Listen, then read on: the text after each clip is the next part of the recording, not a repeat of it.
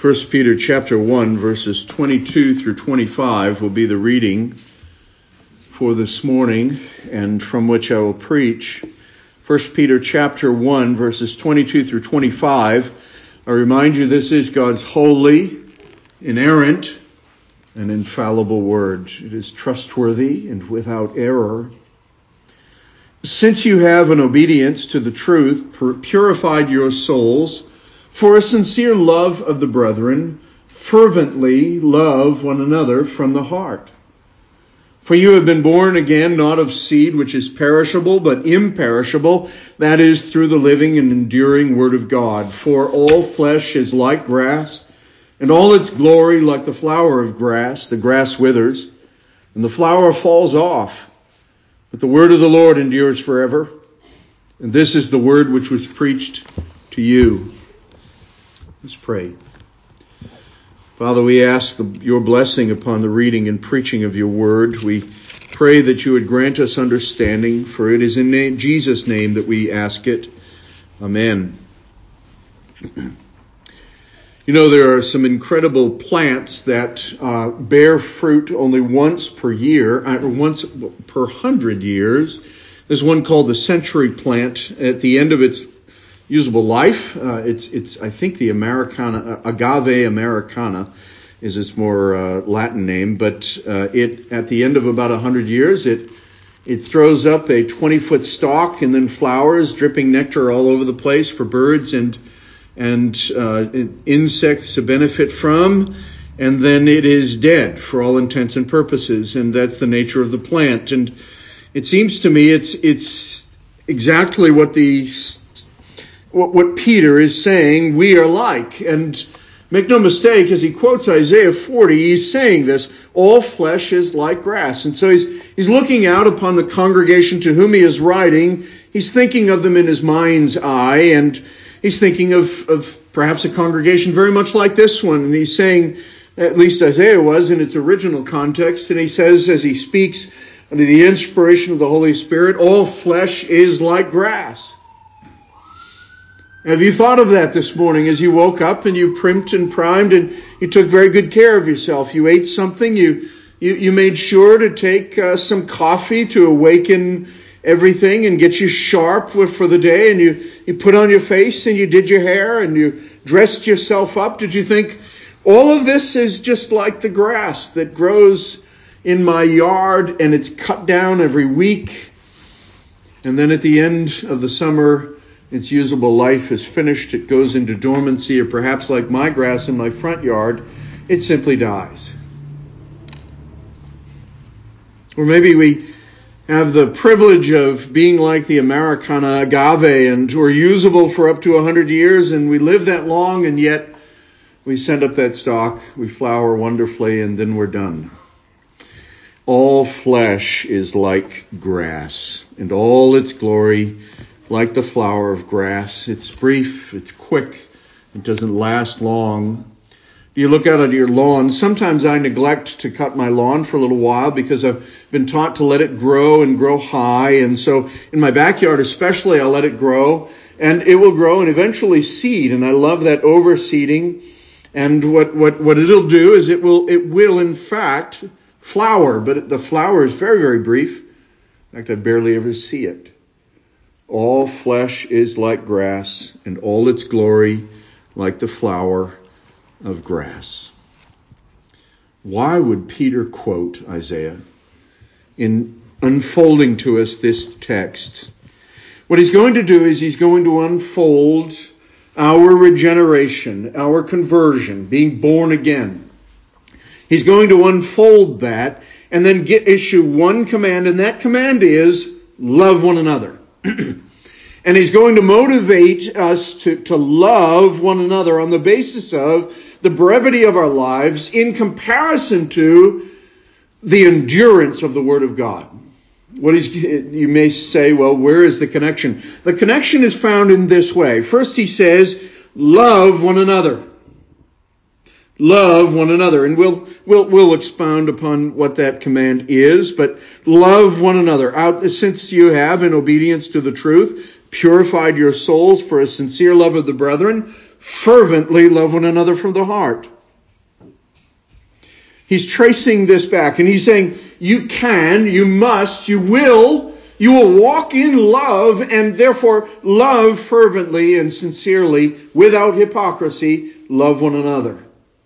Love one another because he's tracing it back, he's tracing it back if you ever go down to the Connecticut River, what you'll see is various tributaries that will come in from time to time. And as you go down that river, you'll see this river comes in from over there, and over there there's a stream. And as we go along the mountain face, there is water coming down, streaming down through the bedrock.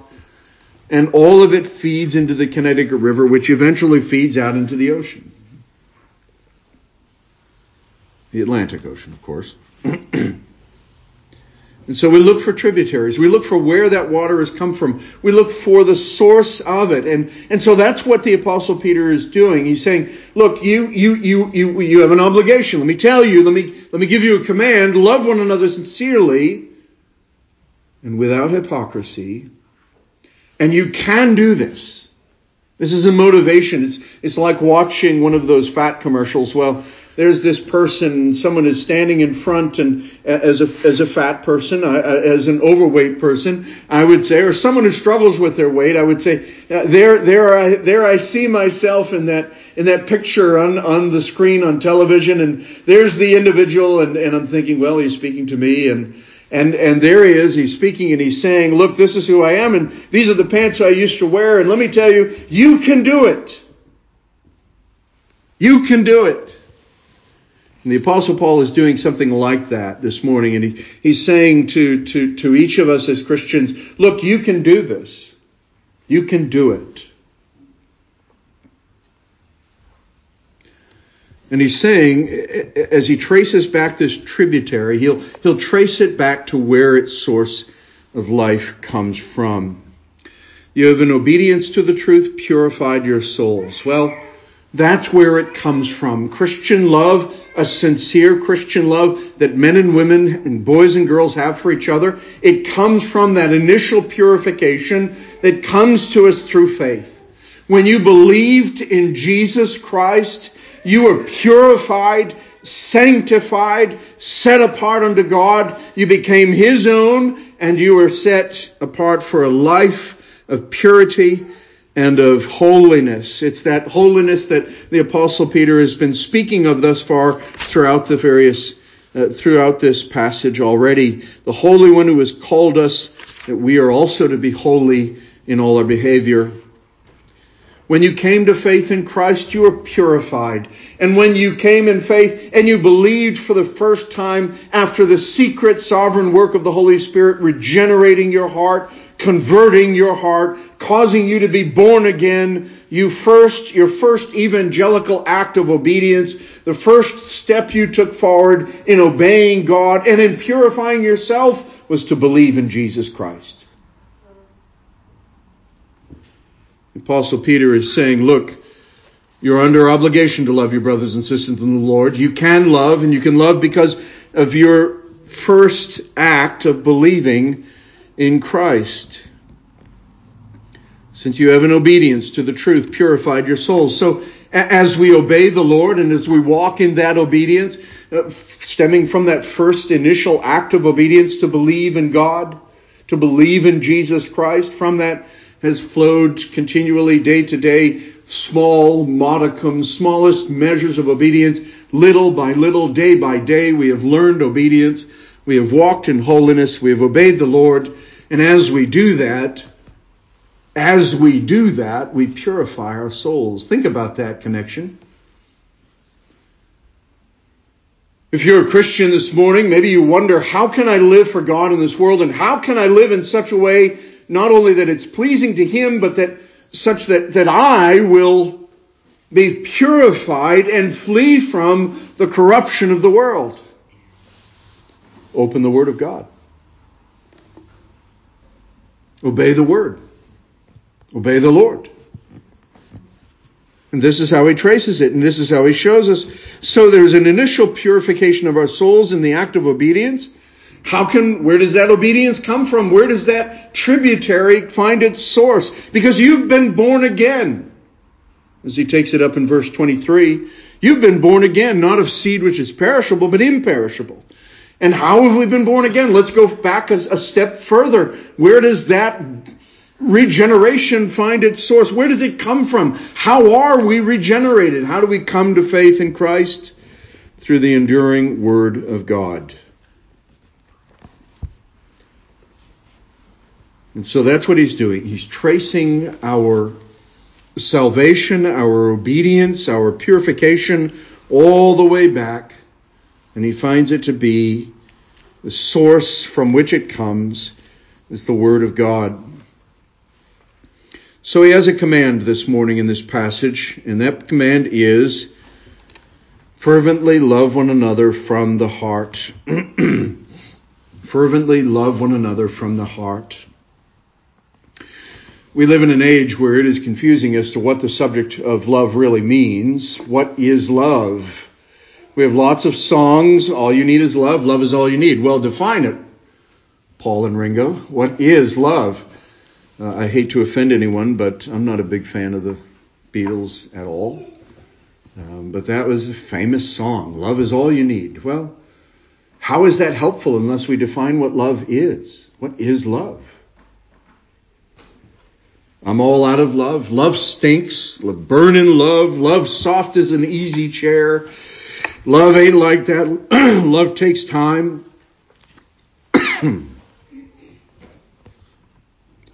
There's another song, uh, Don't Be Stupid. You know that I love you. I don't even know what that one is, but it's not exactly a very loving statement. What's love got to do with it? Well, if you went searching on the internet, you'd find if you entered the word love, you'd be in big trouble. Unless you have a safe search engine on your computer, because love is so misunderstood.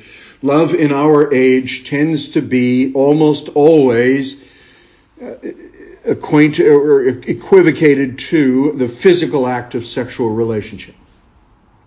Almost always. Almost always. But that is not what love is. Within the context of marital love, it is an outpouring, it is an outflowing of what God has beautifully created for a husband and a wife to enjoy and to express in one way out of many how they love one another.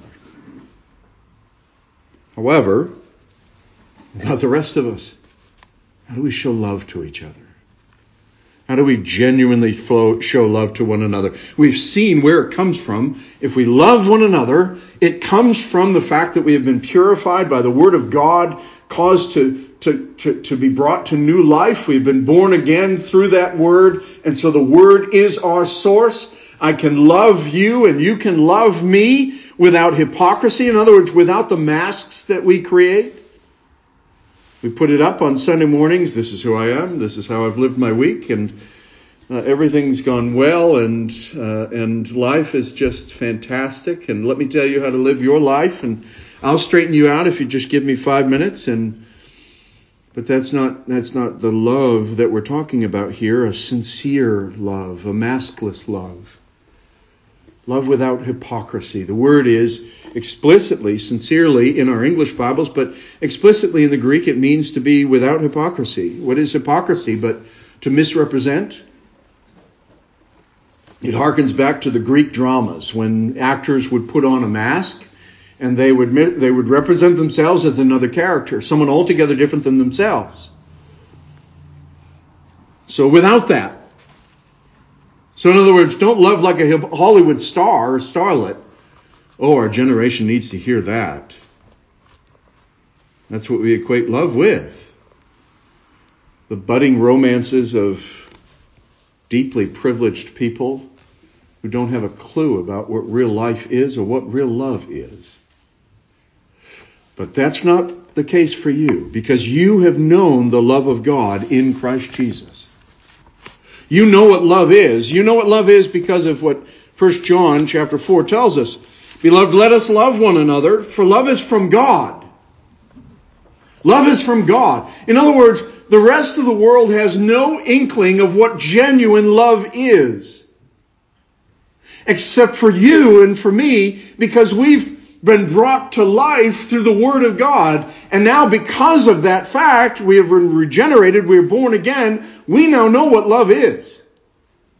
That means you can love your spouse with true and sincere love. That means you can love your fellow pew sitter, your brothers and sisters in Christ with genuine love without hypocrisy. For love is from God, and everyone who loves is born of God and knows God. The one who does not love does not know God, for God is love. But uh, make sure you didn't miss that. The one that does not love is not from God. If you find, if you look, if you find, if you look at your heart this morning, you look through the course of your life and your, your Christianity, your embrace of the faith, and you realize, I'm not a very loving person. If you can say that with truth and sincerity, we need to question whether or not you're born of God. If you can look at your life and say, I, I, I, don't really have any actual physical expressions of love to my brothers and sisters in Christ. When I meet on Sundays, I don't kiss anyone. I don't, I don't hug anyone. Of course, I'm not calling for opposite sex kisses, but the Bible does speak of greet one another with a holy kiss. And so we live in the times in which we live. Uh, there is such a thing as a holy hug. Greet one another with a, a holy, in some way, embrace or physical affection. We can do it with even shaking our hands or a hand on the shoulder. It's so good to see you. Some genuine expression of physical love, not, not something that is, that is only earthly, not something that is self-gratifying, but real, genuine, not hypocritical love and affection for another individual. If you don't do that, if you can't do that, we have to ask a solid question that you need to come to grips with.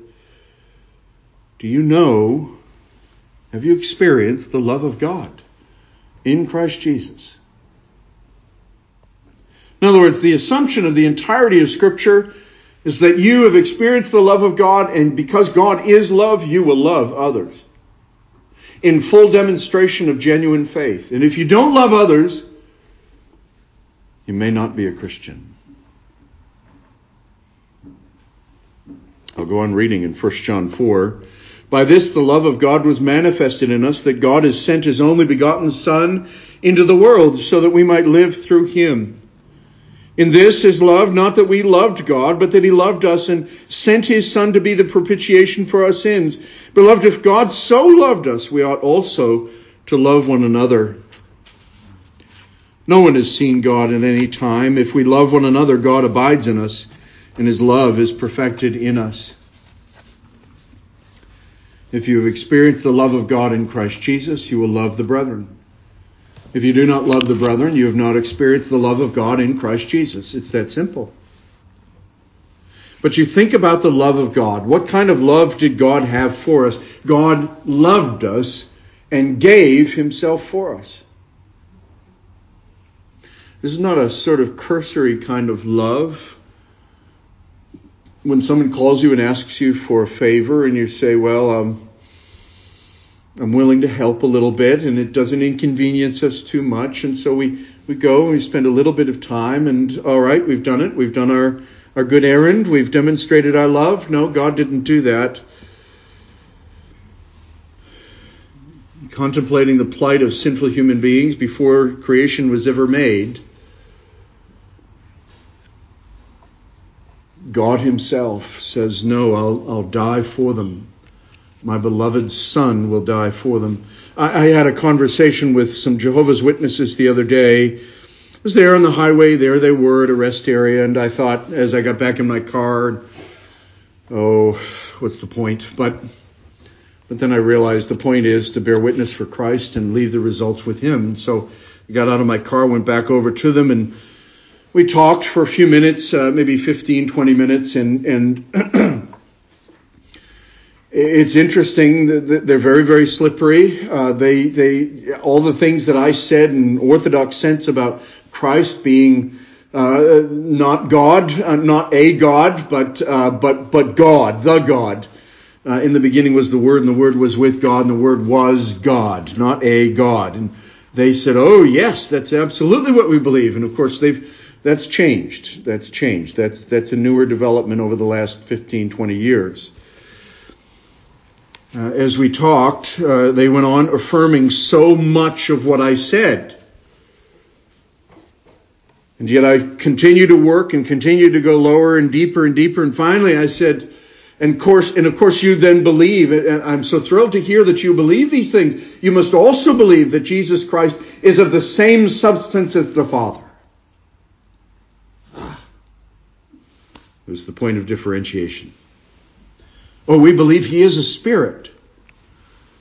But I pressed a little bit further. Oh, but no, no, no but, but he is a created spirit and God and gave him a body when he became our redeemer. Hold on. That's where we had to find that our difference lay. Right there where they said that Jesus Christ, the eternal Son of God, is a created spirit.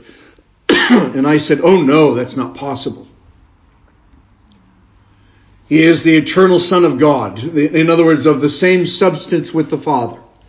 Co-equal with the Father and not a created being. Eternally existing in perfect harmony as the second person of the Trinity with the Father and the Spirit. Because if a created being died for our sins, isn't that a lesser expression of the love of God? Should we not then question whether or not God loves us? That's not what the Bible says. The Bible says God so loved the world that he gave his only begotten Son. Not a created spirit, not part of the creation, but himself for our redemption. You wonder what love is? You've seen it. You've experienced it. You know it. It is washed deeply down into your soul. this love that we are to echo as we are analogies, we are analogous representations of our God. We are created in the image of God. And so we are to walk in his love. And Peter makes sure to define that love with clarity a sincere love and a fervent love, an earnest love, and a love without hypocrisy. Peter will mention love, that similar love, again in chapter 4, verse 8, where he says, above all, keep fervent in your love for one another because love covers a multitude of sins. In other words, if you love each other, if you've experienced the love of God in Christ, you will love one another. And when you sin against one another, which is inevitable within the life of the church, you'll still maintain that love out of a fervent desire to maintain the bond of unity and peace. I find it so disingenuous when godly Christian folk leave churches because they're angry with somebody. Isn't the question really, have you experienced the love of God in Christ? Do, do you know the love of God? If you know and have experienced the love of God in Jesus Christ, how can you not willingly, freely forgive your brother or sister in Jesus Christ? Doesn't Paul write to the church in Corinth and says, you're suing one another in, in, in the secular courts. Rather, be defrauded. Be willing to be defrauded in order to maintain the, the unity and the bond of peace. Love is enabled by the purification of our souls in obeying the truth. And this is a continuation of the subject of holiness we've spoken about in the last few weeks. As we grow in the Word, as the Word of God has its good effect on our soul, we become pure. Inasmuch as you take in the Bible, you will experience purity or purification. Inasmuch as you neglect the Bible and distance yourself from the Word of God and refuse to read it, you'll become more and more corrupted by the world. It's that simple. It's a very simple equation. Take in the Word, purification. Neglect the Word, corruption. Christ didn't come down in this earth to possess our brains with some cold opinions that send down a freezing and benumbing influence into our hearts. Christ was a master of the life, and he's the best Christian whose heart beats with the purest pulse towards heaven. That's what Mr. Cudworth says. And so at the commencement of our justification, our purification began. It's a process that began at a specific point in our life when we were born again, and it's ever going on. It is the fountainhead of our continued purification it is that in which we are washed and purified. We were given the truth and we obeyed. And your first act of obedience was to believe.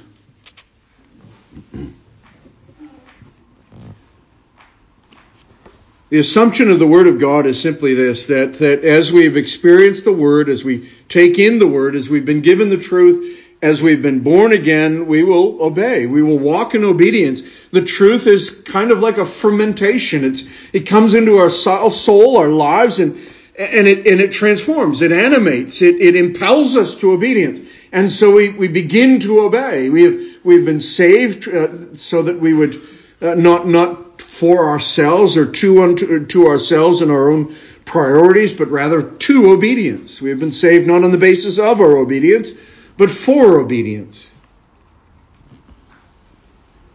I'm often asked the question, well, how can I know that I'm a Christian? How can I be certain that I'm a Christian? I'm struggling with assurance. Well, let's go to obedience. I'm not talking about how successful you are, but are you striving to obey the Lord? Are you working? Are you, are, are you bringing in subjection to the Word of God, the members of your body, the mind that God has given to you, your heart, and all your emotions and affections? Are you bringing them under the con, conforming, confirming Word of God? Are you obeying the Lord? Are you growing in obedience? Do you fall under conviction over sin? And do you, do you purpose in your heart, while depending utterly upon God to do it, Lord, I'll, I'll stop sinning in this way. Help me. Or in the words of Augustine, O Lord, command your servant, but grant what you command. Give what you command. Only command, but give what you command. If you would know whether or not you're a believer, look over your life. Am I obeying the Word of God? Does it concern me when I hear something in the Word that pricks my conscience and reminds me that I'm not, that I'm a sinner and that I'm not perfectly keeping the Word? Am I reminded, therefore, and moved to greater obedience? Am I drawn in conviction and repentance to the Lord, confessing and dedicating my life to obey Him and taking up the Word more frequently and faithfully? If you obey the Lord, you'll walk in love with the people of God. Take comfort from the assurance that comes from knowing, yes, I, I do love the body of Christ. I do love my brothers and sisters in Christ. I can tolerate, and not just tolerate, but, but still love them despite the ways in which they've offended me, the ways in which their words have hurt and harmed. But I've forgiven them because I've been forgiven all of my sins in Christ Jesus. If you can say, yes, this is my experience, then surely you've experienced the love of God in Christ. Or rather, do you have the attitude of, I'm going to get, I'm going to get them back? I'll tell you, as a sinner, that's my first impulse. Not, not within the church, not within the church, but out in the world, I want retribution. I want immediate justice when I'm offended or hurt, or when someone cuts me off in the car, or whatever the minor infraction is. I have a wonderful capacity to forgive, but I can get offended and, and bothered over the smallest things on the road and when I drive in my car. Maybe you're like me. Maybe you're not like me. You never take offense at anyone. You're never offended by anybody and you never really react to anything and you don't, you're not interested interested in retribution. Well, sometimes in my sinful frame I am. But God forgive me and God help me when I become aware of it. In the moment I ask the Lord to forgive me and for, to, to, to help me to walk in gentleness and kindness and to be self controlled. Certainly, that has no place within the church and the body of Christ. Those who are loved by God, that I am under holy obligation and divine command to love them. To love my brothers and sisters in Christ. What is love? Is it not as I care for my, as I, as I, as I move and live within the church, is it not just simply to, to, to consider others with kind intentions in our minds and our hearts? Is it not to think in a complimentary way of them without embarrassing them? Isn't it to, to, to, to, to walk in such a way that we, we uphold their good name, we, we don't speak badly of them, and we don't take offense when they offend us? to refuse to take offense because we love them. We all know what that's like. We all overlook offenses sometimes with the people that we most love in the world. Well, that's an offensive word, but we let it go because we love them and we assume, well, they, they didn't mean it. They don't know what they've just said.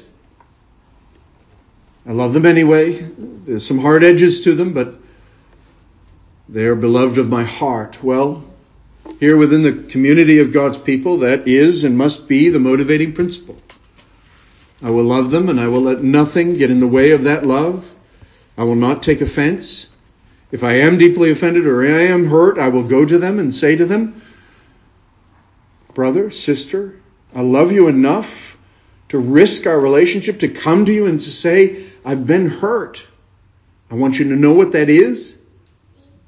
But I want to be reconciled to you because I love Christ and Christ has loved me and I'm reconciled to Christ and I'm under obligation to be reconciled to you. Therefore, I love you enough to give you an opportunity to be reconciled to me without holding my holding a grudge against you. Peter is reminding us here of the, the, the love of God, that agape love. That's exactly the word used here. And it, it is, it, it refers simply to a generous act of one for the sake of the other. A generous and gracious act of one for the sake of the other. In other words, love is not passive. It's not just something that sits in the background, but it's active. It's always for the other, cultivating a life of generosity towards others. And it's most often in Scripture used of a child in the New Testament, and it's a word that's used, this agape love of God's electing love for his people. It's, it's that love. God has done that. He has performed a generous act of giving himself for the sake of sinners who are opposed to him, rebels against him. Peter is reminding us that God would have us cultivate in our lives towards one another a love for each other, generosity, and generous acts of love for in the interests of the other person. The world tells us that love is all about what I want, what I need, and I need to get my needs met. Worldly love says put yourself first. Self care is the most important thing. This last week, we all witnessed that, uh, at least hopefully we are aware, at least in some sense, of what's going on around us, but many of us are aware of Alex Murdaugh in his killing, murdering of his wife and son. Clearly, the man did it. And in the closing arguments, the, one of the prosecuting attorneys said, You've heard, jurors, you've heard that Alex Murdaugh loved his family and loved and adored his wife and his son. But I'm here to tell you today he didn't love them both, not nearly as much as he loved himself. That's the truest thing I heard. His self love led him to murder his wife and his son. Self love is an extraordinary beast. I don't need to teach you, no one needs to teach you how to self love. We all know how to love ourselves. The trouble is that we love ourselves too much. What we need to learn is how to love one another. And Jesus said explicitly, the great commands are, you shall love the Lord your God with all your heart, with all your soul, with all your mind, with all your strength. And the second is like it, you shall love your neighbor as yourself. In other words, I'm under obligation before God to love you, each of you, all of you, all of the body of Christ, as much as I love myself. And if I'm honest, I love myself immensely. As all of us do. And so I must love in that way. And so Peter is saying, love, love out of that purity of God's agape love that he has for his own. Love one another because you love God, because you've experienced the Word of God, because you've been brought to new life and you've been born again, and because it is an evidence of the fact that you love Him. If you love Him, you will love one another.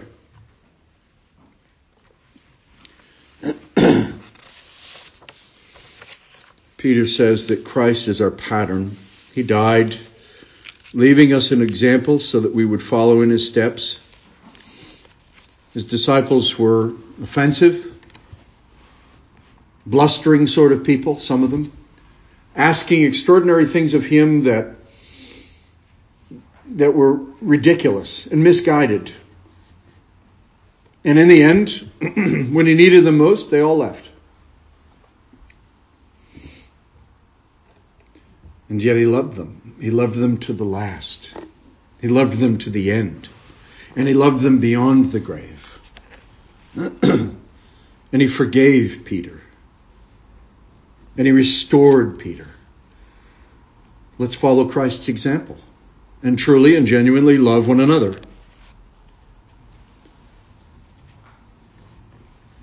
Would you have a reason for why you should love Christ and why you should love your fellow believers and why this love is something that you're obligated to do for the body of Christ and for your brothers and sisters in Christ? Well, there are many reasons here within the passage. The reason for the love which is commanded of us in this passage is because you've been born again by the Word of God. It behooves us to make a life worthy of our vocation and calling and spiritual regeneration. Faith requires obedience, and a way of living must correspond with our new birth. Paul, or Peter, pardon me, makes a contrast between two seeds a seed which is perishable and a seed which is imperishable. And he says, You've been born again with the imperishable seed of the Word of God.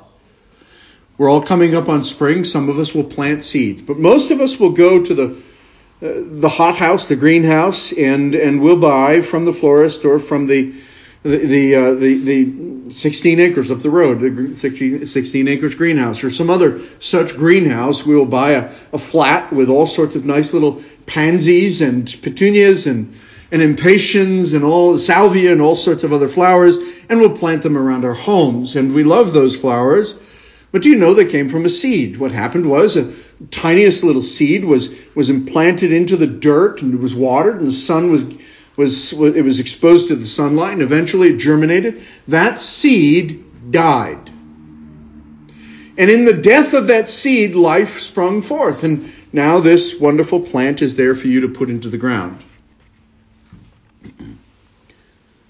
That's a seed that dies. And so you put the seed into the ground, you can never use that seed again. It's dead. A plant comes out of it, but that's not the seed. The seed died. Well,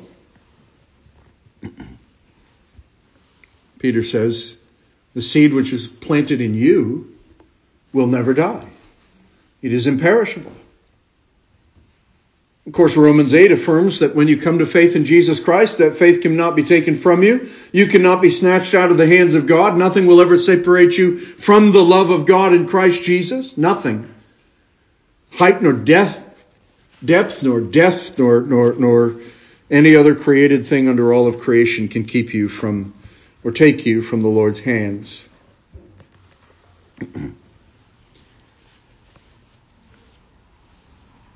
Peter Peter says that there are essentially two births, physical and spiritual.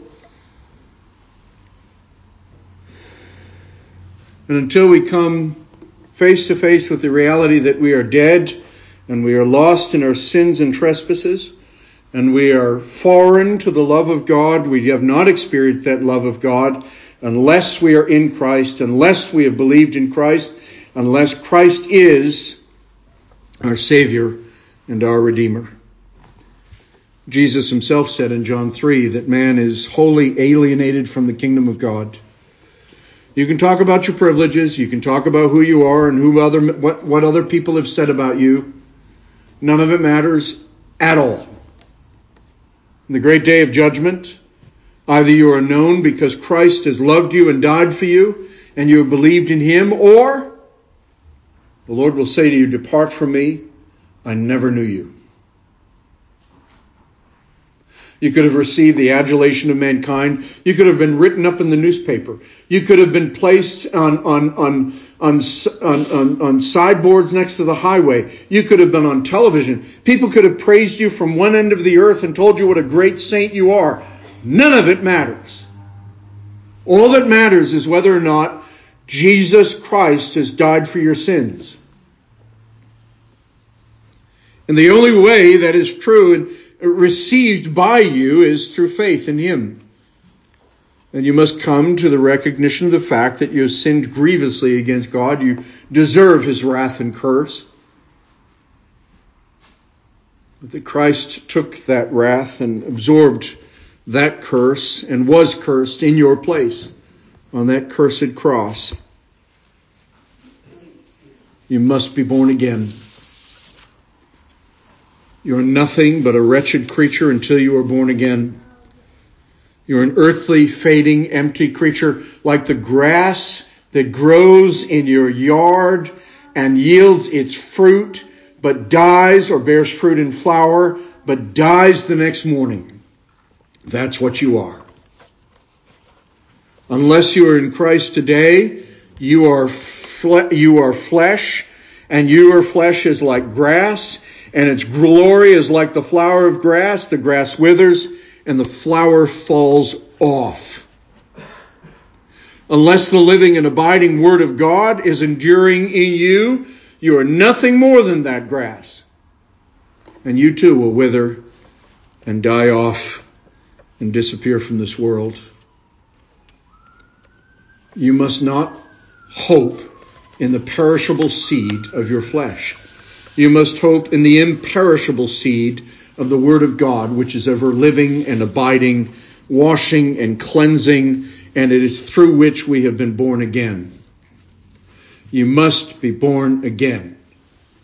If you're not born again through faith in Jesus Christ and the Word of God taking up residence in your life and changing, redeeming, reforming, and converting you through the power of the Holy Spirit, then you are nothing but exactly what Isaiah says in verse 24 and 25. Grass, the flower of grass that withers and falls off. That is what flesh is. Jesus said, I am the way, the truth, and the life. No one comes to the Father but by me. The Word of God is abiding and living. It has confounded critics for 3,500 years. It's true. Emperor Diocletian tried to eradicate it in the Roman Empire in 303 AD. He proclaimed that an edict requiring Christians to destroy their Bibles, well, didn't happen. Within 25 years, the next emperor required that 50 copies would be made and distributed at government expense. Atheists have tried to stamp it out. The claims of Voltaire, the French atheist in 1778, he boasted that within 100 years of his lifetime, Christianity would be swept from the earth. Voltaire is swept from the earth like flesh, which is like grass, which fades. Is the word of God still abounding in our world? Yes, indeed it is. Even politicians think it's a great thing to quote the Bible. They misquote, they screw it up every time, but the truth is, the Bible still lives, is active, and ever present in our world because it is, because it is not of perishable seed, but it is of imperishable seed. Fifty years after Voltaire's death, his own his own printing press and his own house were being used by the Geneva Bible Society to produce Bibles. As recently as 1899, Robert Ingersoll said, in 25 years, the Bible will be a forgotten book. Well, it never happened. Well, the Bible is an imperishable seed from God, and it is still bearing fruit in the lives of all those who come to it and believe in it. May God be pleased to continue to enable us to love one another because despite the fact that we are grass and the grass withers and the flower fades, the Word of God abides and endures forever. And if the Word of God abides and endures in you, then God will cause you to bear much fruit. And you will walk in love with your brothers and sisters in Christ. And this Word is the gospel which was preached to you. May God help us, therefore, to not only believe the Word we have heard, but also to love one another as a natural, fruitful outpouring of the imperishable word. Let's pray. Our Father, we give thanks to you for your word this morning and ask that you would help us to live in such a way that is pleasing to you. Help us to bear fruit, even though we are grass, even though we wither, even though our flower falls off. Surely, O oh God, we find this to be true in our physical bodies. We are fast fading. And yet, if the Word of God abides in us, if we have believed that Word, we will endure. Our soul will live. Our body will one day be raised up from the grave, and we will be with the Lord. Oh God, you are a God worthy of being praised. We praise you. We honor you. We glorify you. We delight in you. We love you because you have first loved us. In Jesus, in his name, amen.